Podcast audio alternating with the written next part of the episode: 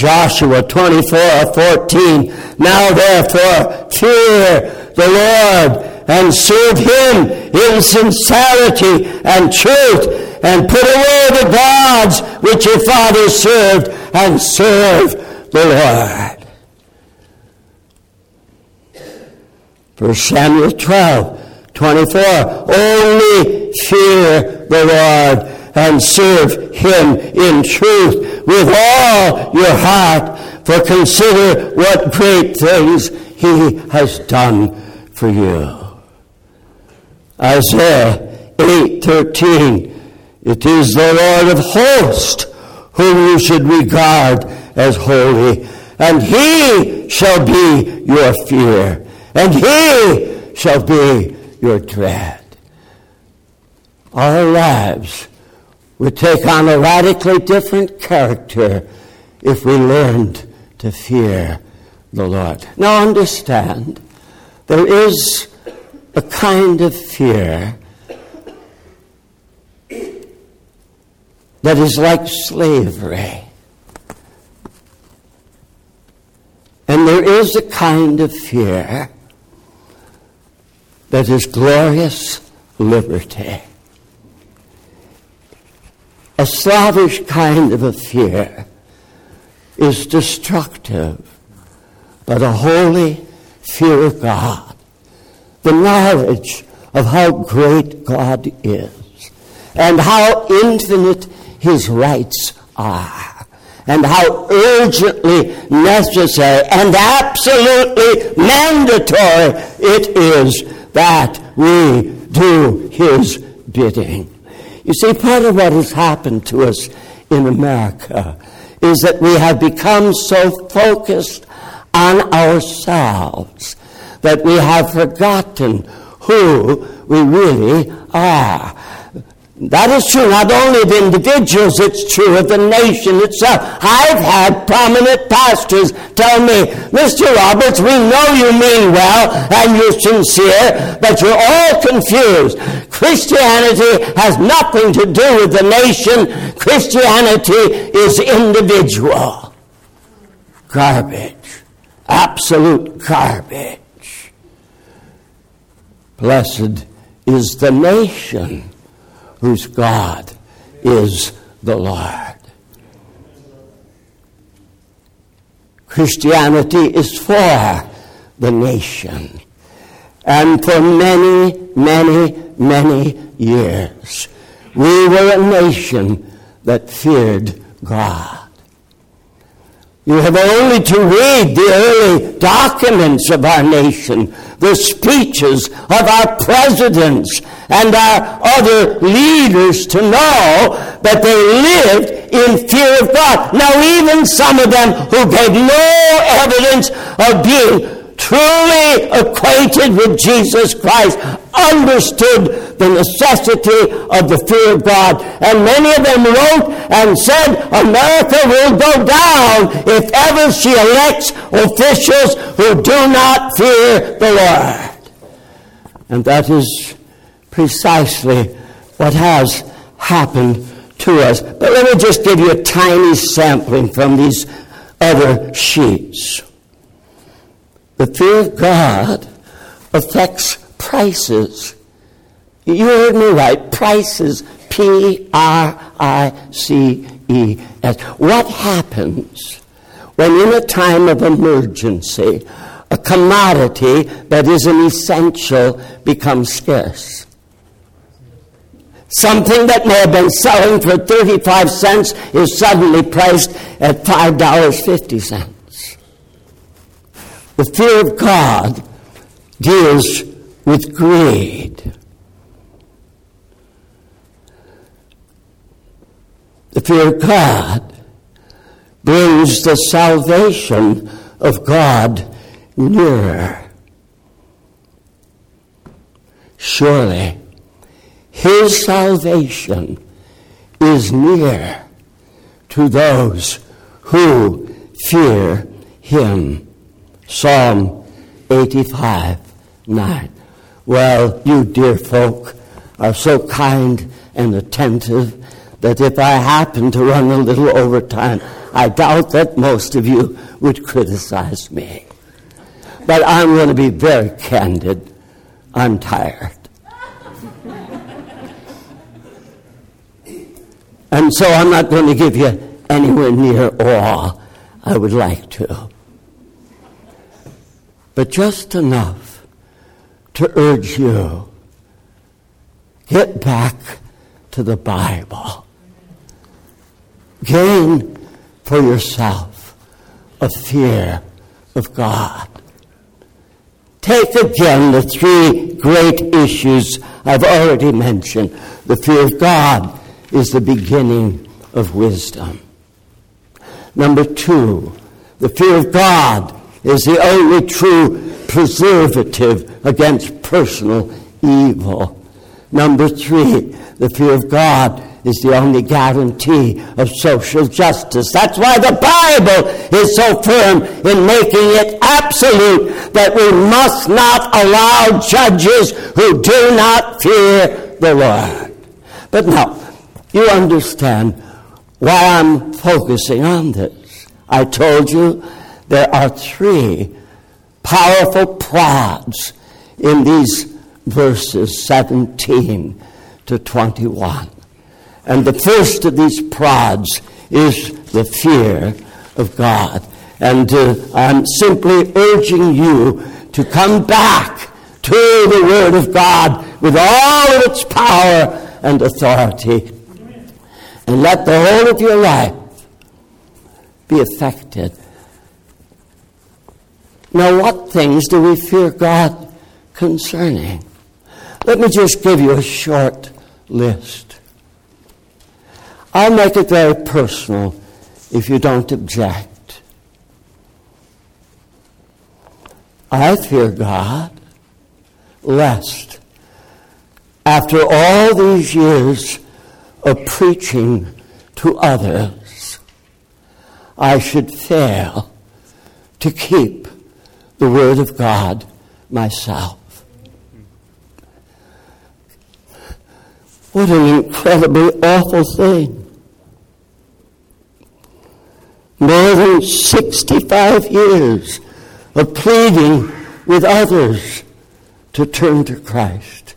And then I abandon these things myself. Now, you say, oh, that's not likely to happen. May I remind you of someone much older than myself?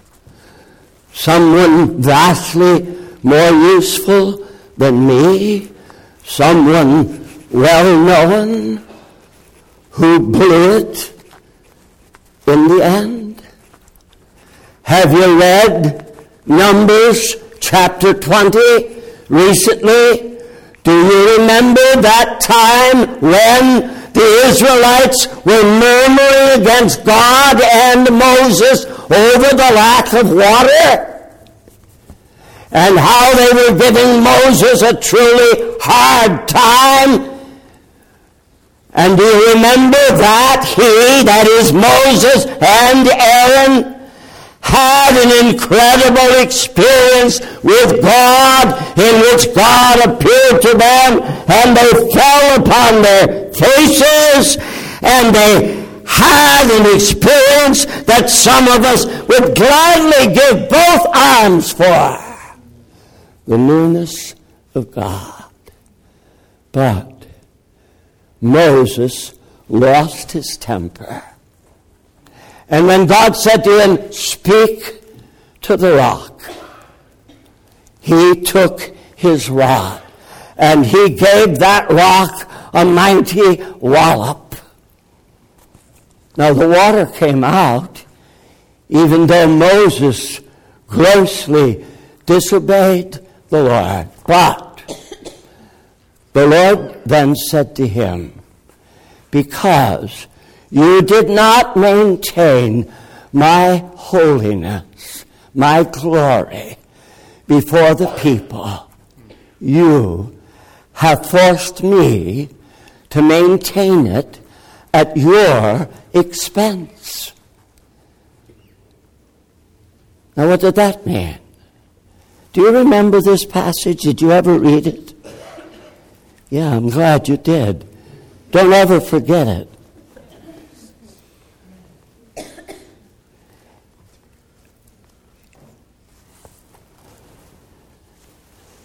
Each of you who is a believer, just like me, are called upon to carry God's glory.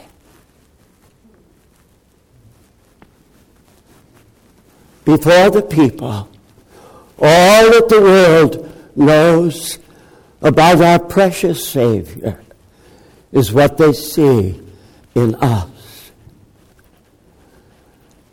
Moses, who had, with great diligence and faithfulness, carried the glory of God, lost his temper, walloped the rock with a rod, and was told by God, Go up in the mountain, look across to the land of promise, and lie down and die.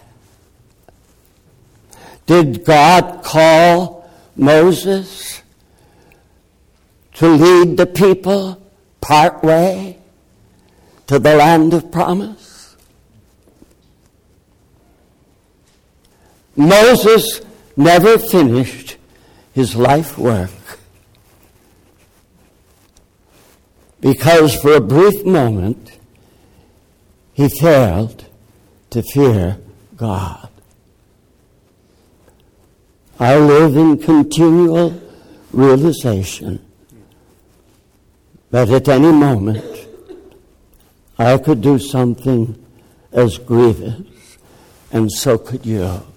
Then, add to that, over the years, many, by the grace of God, who have heard me speak of Jesus, loved him through the power of the Word and the Spirit touching their lives through me.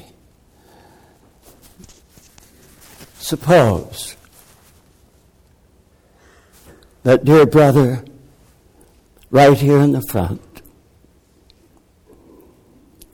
our brother Jordan, were forced to send out a communication to others. Mr. Roberts has fallen. You must not trust him. He has been unfaithful to the Lord. Oh, dear friends, when I think of those who would be injured, I say I must go on in the fear of God. I must not let anything happen that will turn me aside from the path. Some of you at one time were much more diligent than you are now. You have got to come back to that point where the fear of the Lord is constantly prodding you to gird up the loins of your mind, to be sober, and to obey the commands of the Lord Jesus Christ. Let me move quickly to the second of these issues. Peter mentions what it cost our Savior to provide this salvation. I'll go back to the text, and you've got it in front of you. And let's uh, read it again and let it sink deeply into our hearts. Verse 18 Knowing that you are not redeemed with perishable things like silver or gold from your futile way of life inherited from your forefathers, bought with the precious blood as of a lamb, unblemished and spotless, the blood of Christ. We must never forget what it cost our Savior to secure our pardon. Day after day, we must come back to the cross, to the suffering, to the pain our dear Savior endured, and say, Christ paid far too great a price for me to become lazy or careless or indifferent. The bulk of the American church acts as if nothing important ever happened. But we know that the most incredible thing in all the universe directly affecting us happened.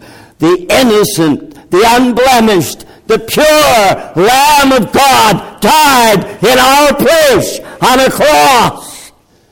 And we must honor him and serve him with love and loyalty.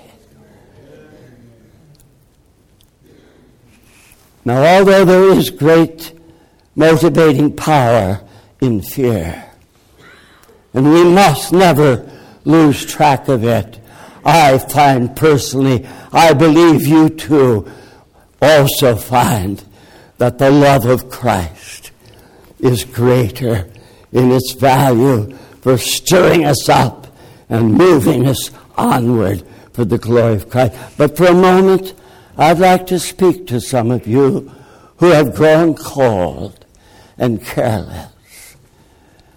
And you've allowed yourself to forget that great price Christ paid for you.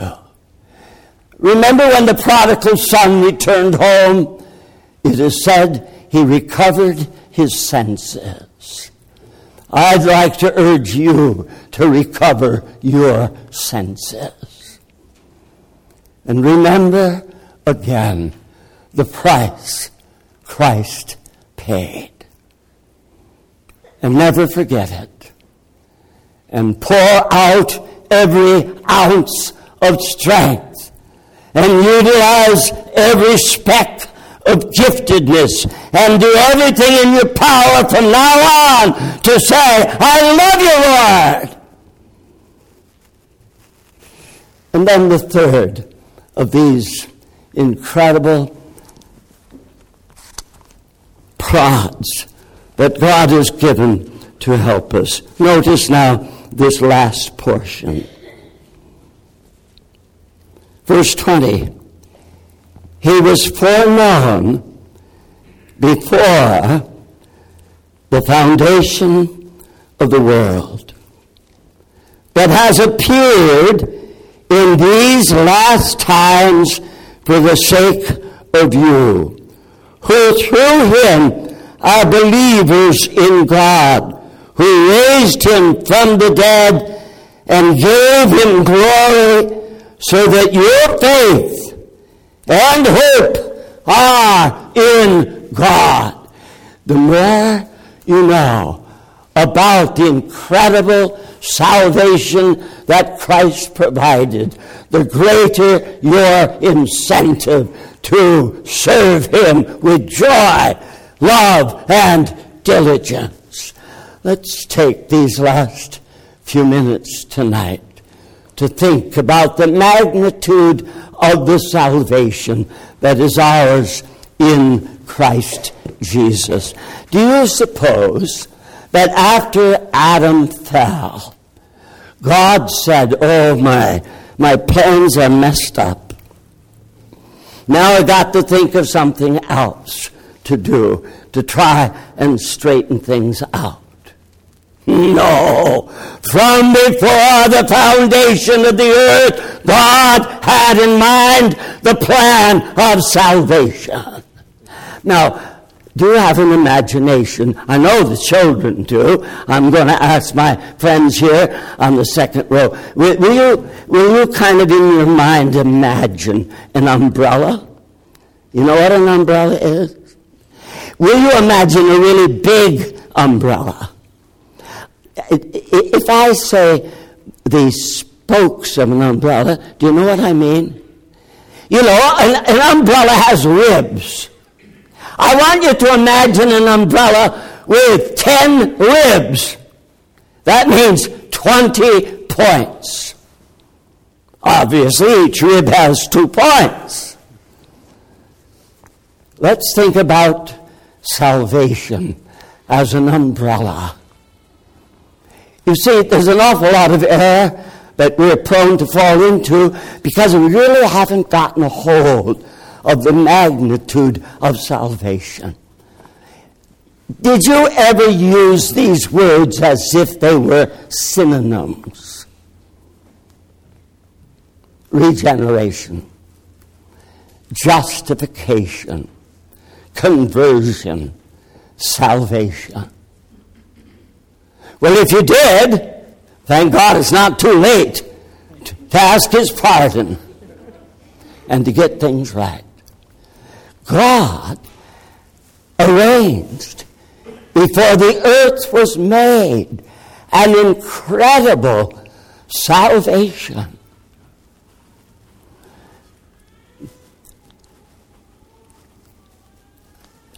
I'm not much of a book salesman, but I have written a book called Salvation in Full Color. And it deals with the 20 words that relate to salvation. But now, just to make it easy and I trust delightful, will you put a name on that umbrella that you've got in your mind? Put the name salvation on that umbrella. Can you do that? You've already done it, I guess. I guess. So we're thinking now of this umbrella term, salvation. I'll not give you all of the words that come under that, but let me give you quickly a list. Uh, because I'm an old man and sometimes forgetful, I wrote them down just to be on the safe side the holiness of God. Original sin and depravity. Redemption. Regeneration. Repentance. Faith. Justification. Adoption. Conversion sanctification, redemption. Oh, you say you already used that word. Oh, did I? Thank you for remembering. It has to be used twice in this list.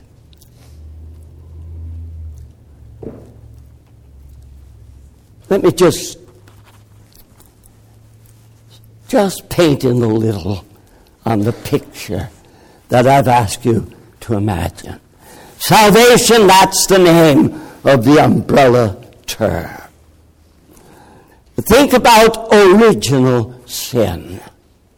Every one of us born a sinner. Our real problem is not that we sin, but that we are sinners. When a person comes to repentance, it is not enough to repent of the fact that they have sinned. They must repent of the fact that they are a sinner. Or in other words, the reason we sin is because we are sinners. We were born that way. Adam, the head of our race,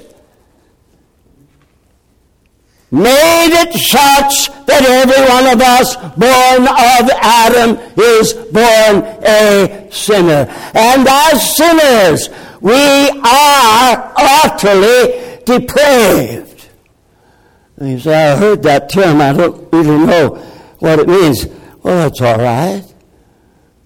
I'm sure not going to give you a beating if you don't know what it means. I'll show you what it means. You see that pillar that comes down over there in the front? Let's say that's the goal that this old man has. I've got to go straight to that pillar. Oh, I can do that all right. Sure enough, I can go right at that pillar. Why, I won't have any real difficult. Uh, uh, I won't have any problem getting there. Oh, here I go now. It's like I'm drunk. Depravity means you cannot walk in a straight line to where you're supposed to go. Every one of us is without the ability to walk in a straight line toward God. We go here, we go there, we go backward, we go forward, we go in circles, but we never walk in a straight line because we're depraved. We're under the governance of original sin. And depravity demonstrates our inability Furthermore, when we were born, we were not born as children of God. My dear mother and my wonderful father were unsaved as Satan himself when I was born. But in the mercy of God, when I was eight years of age, God laid hold of my parents. And they were truly transformed by Christ. And all the rest of their days, everybody that knew them knew that Christ had done a wonderful work of grace. Now, instead of having been born before my parents became Christians. Suppose I had been born afterward. Then would that have meant that I was a child of God? No, no.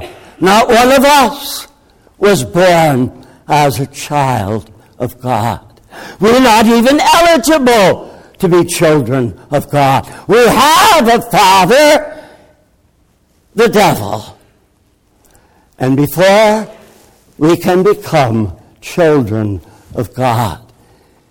It was necessary that Christ be our Redeemer. Now, this isn't a very good row here, possibly you, but uh, certainly not the rest for what I'm about to say. But uh, uh, let me take my friends, the couples back here. Did you ever collect trading stamps?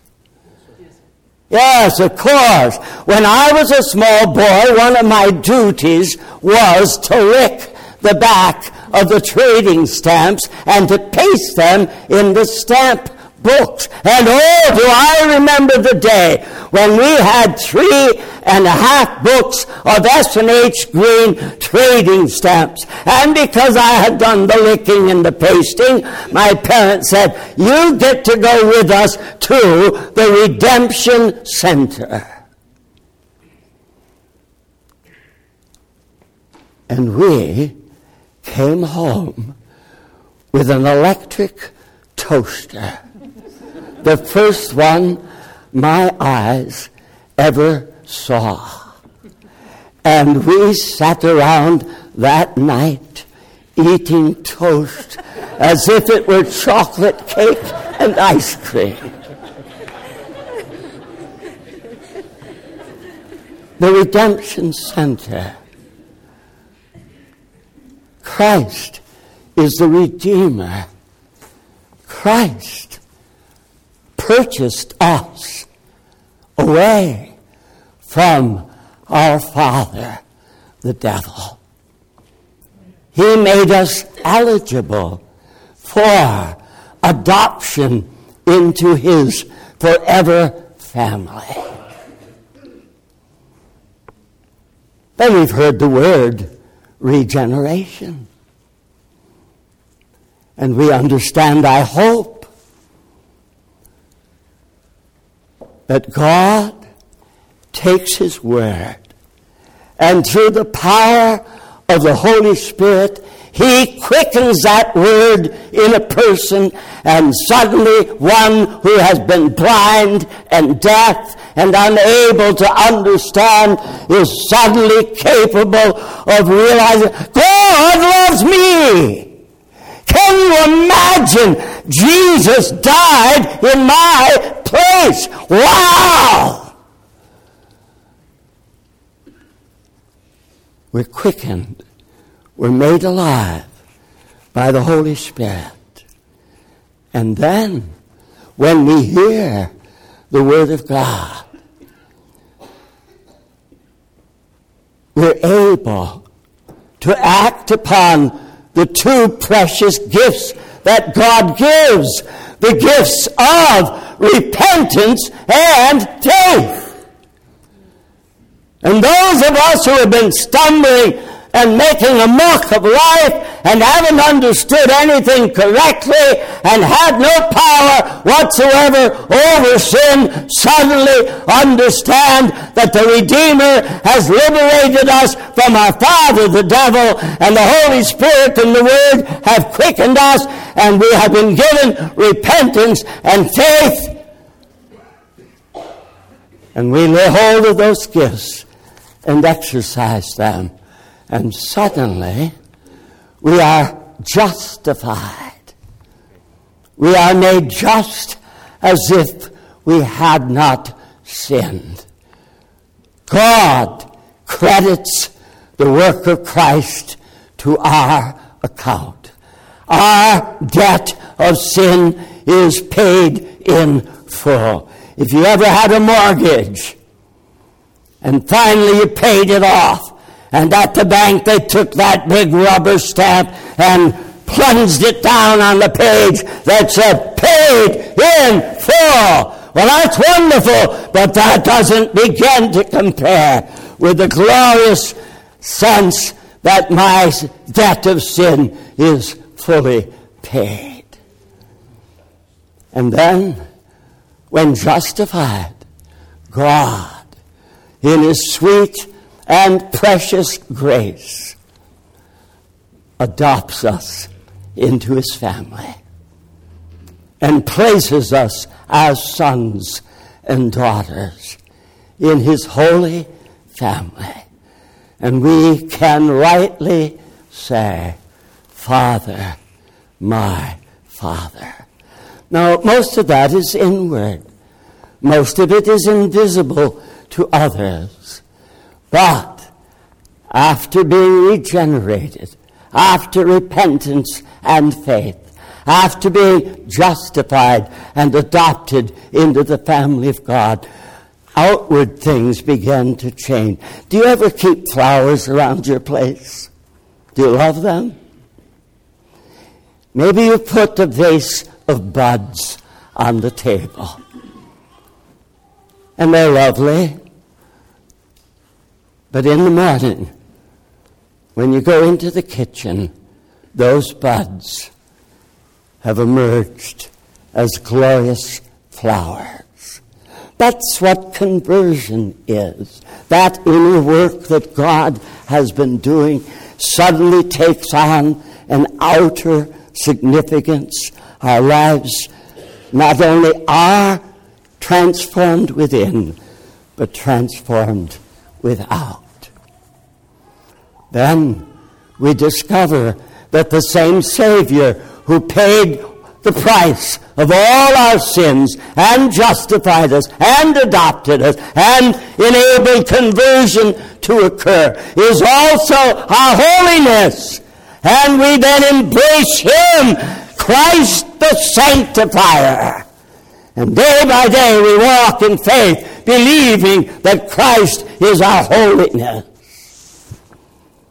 And then finally, that word redemption appears a second time. Now, the first time it occurs, we often sing about. You know this song, Redeemed, how I love to proclaim it. Redeemed by the blood of the Lamb, redeemed by his infinite mercy, his child, and forever I am. But that word appears again. Now, I have said to you that to be justified, you must believe. And to be sanctified, you must believe. Now, in order to experience this second redemption, what must you do? Now, this second redemption is glorification. You know, we describe the presence of God, His eternal presence, heaven itself, as the glory. And when we part this life and are ushered into the presence of our magnificent God and Savior, we're glorified. If I have to believe to be justified, and I have to believe to be sanctified, what do I have to do to be glorified? Drop dead. Truly, that's all it is. We are His own beloved sons and daughters. And His glory becomes our glory. Now, here's the point that ought have an impact. I've just kind of touched the fringes of what Christ has done. Just sort of dabbed a little at that plan of salvation God worked out before the earth was ever formed.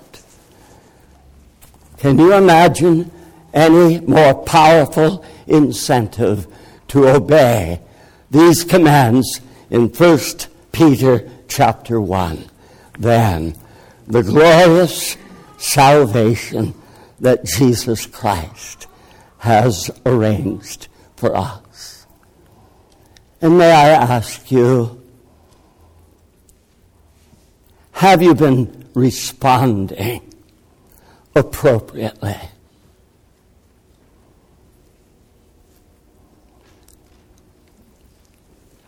As you know, my home is in the north. This has been a very mild winter, but we've had some dreadful winters. And there was a winter when it seemed to snow every day or two for months on end. Finally, when April came around, the weather seemed to clear. Most of the snow melted, and we thought, oh, at last, spring has come. But on the 10th of April, when I arose in the morning early, it was snowing hard. By the time I left from my office, there were already two or three inches on the ground. By the time I came home that night, there were about 10 inches of snow that had fallen. All the way home from my office, I was thinking, oh, when I get home, I got to shovel that mess. But when I pulled around the corner, I saw my two young people in the driveway, and they had shoveled it. And they were standing there with kind of a pleasure look on their faces, leaning on their shovels. So I pulled in to the drive, got out, and said, Oh, thank you. I was dreading having to shovel the snow. Oh, I'm so grateful you've done that. Now, if you'll step out of the way, I'll pull in to the garage. But it was a late snow and a wet snow and a very slippery snow, and I couldn't get any traction to get moving up the slight grade to the garage. So I backed up. And I backed right into a deep ditch. I got out and I said to the kids, Did you see me backing into the ditch? Yes, Dad. Why didn't you tell me? Why, Dad, you knew where the ditch was. yes, I knew where the ditch was. I didn't know where I was. Now listen. we were out there for more than two hours struggling to get that heavy van out of the ditch. Neighbors came from every direction. Maggie, seeing what was going on, cooked up a great pot of hot chocolate. And we had a lovely time with our neighbors and eventually got the van into the garage. But let me change the picture slightly.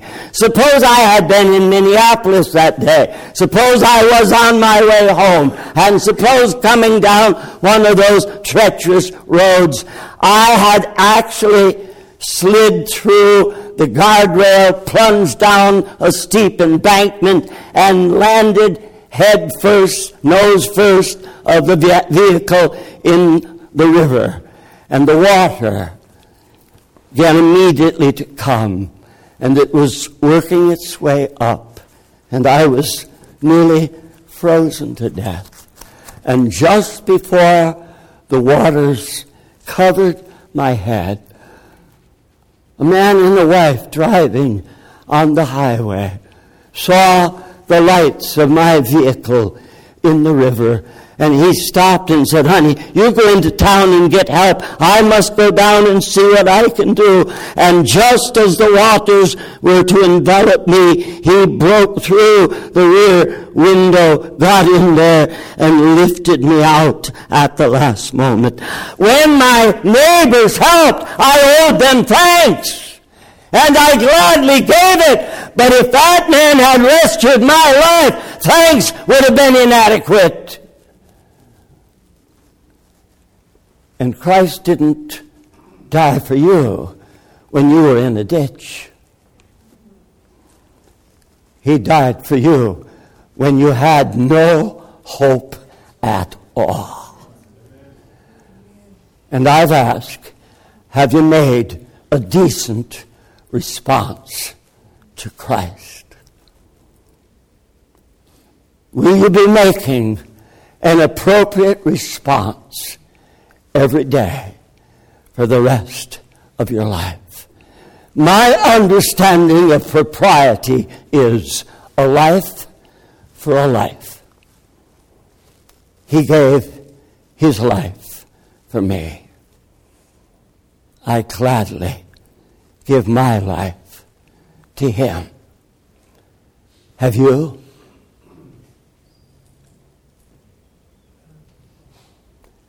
And if not, thank God. It's not too late. What a wonderful thing to act responsibly and to be so deeply grateful to God, aware of the need to fear Him, aware of the magnitude of His suffering aware of the grandeur of his salvation. That you say, Here I am now and forever, yours and yours only. And then every day, for the rest of your life, you prove you meant it.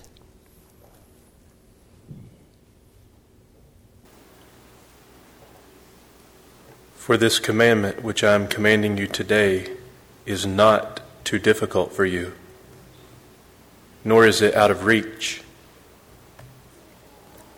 It is not in heaven that you should say, Who will go up to heaven to get it for us and make us hear it that we may observe it?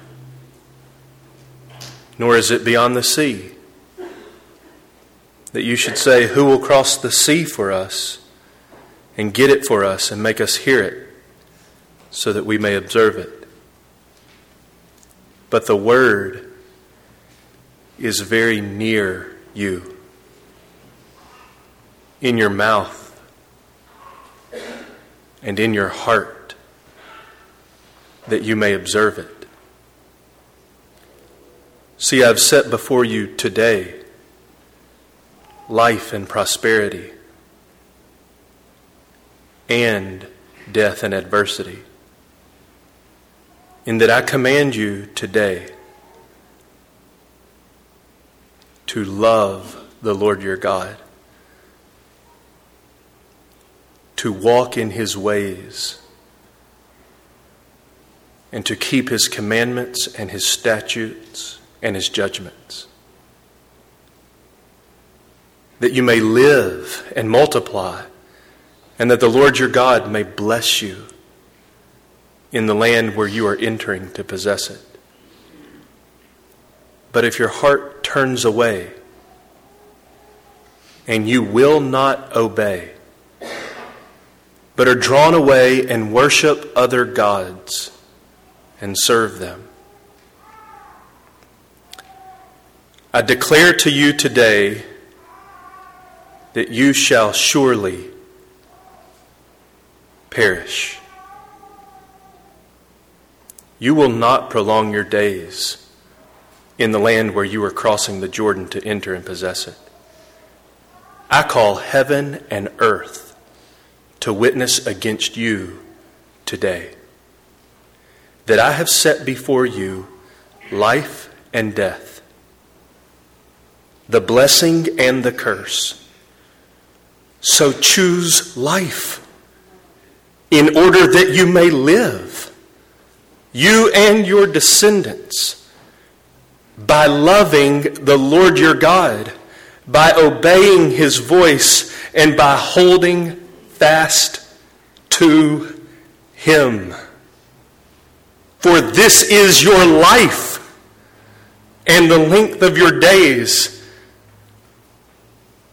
that you may live in the land that the Lord swore to your fathers, to Abraham, Isaac, and Jacob to give them.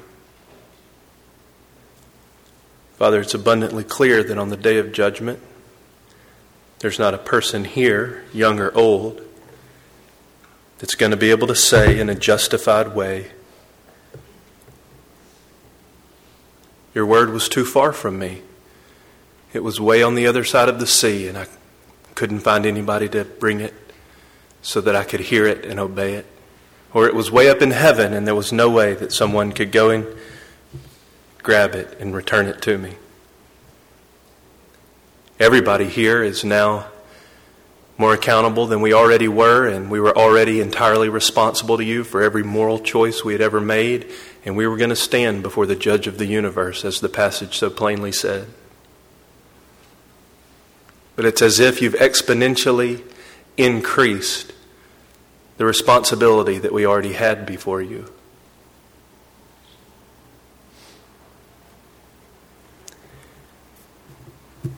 Knowing that, we all feel our frailty.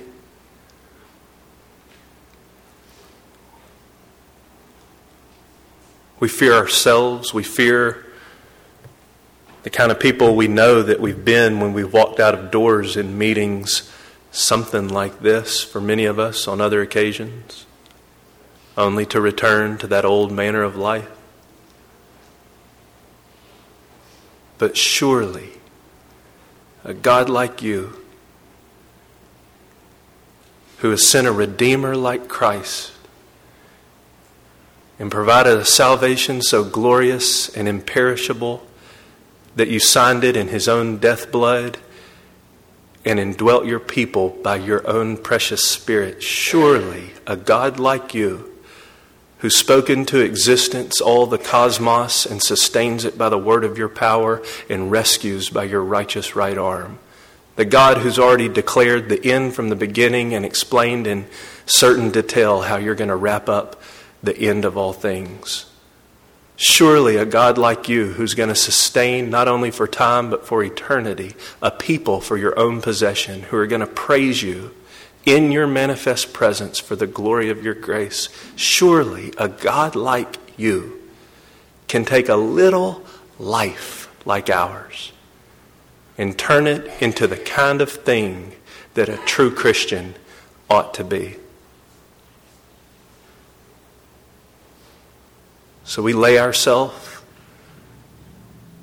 exposed in your presence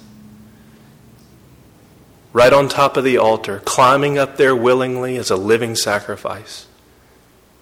To say that we want our worship not to be a moment in time on a Saturday evening tucked away in an obscure place in West Memphis, Arkansas. But we want the evidence that we've met with the King of Glory on this night in this place, under this word, to be manifested in the way we live tomorrow morning and two years from now and until our dying day.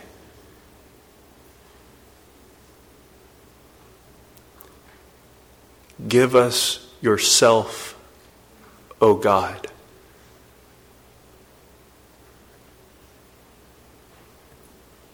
We pray for your glory.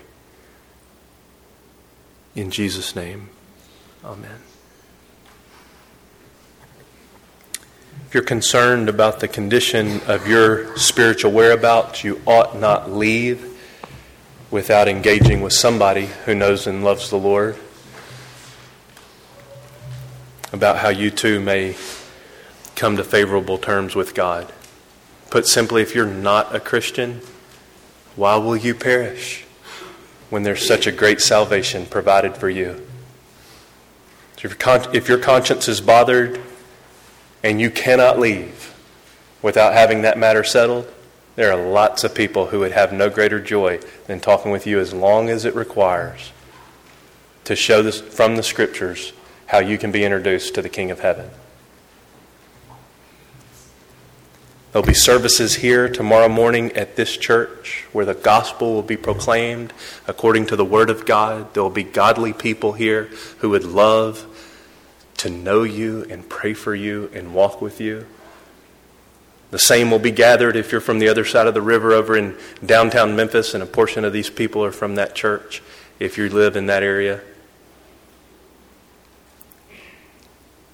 Seek Him, seek Him, seek Him, seek Him.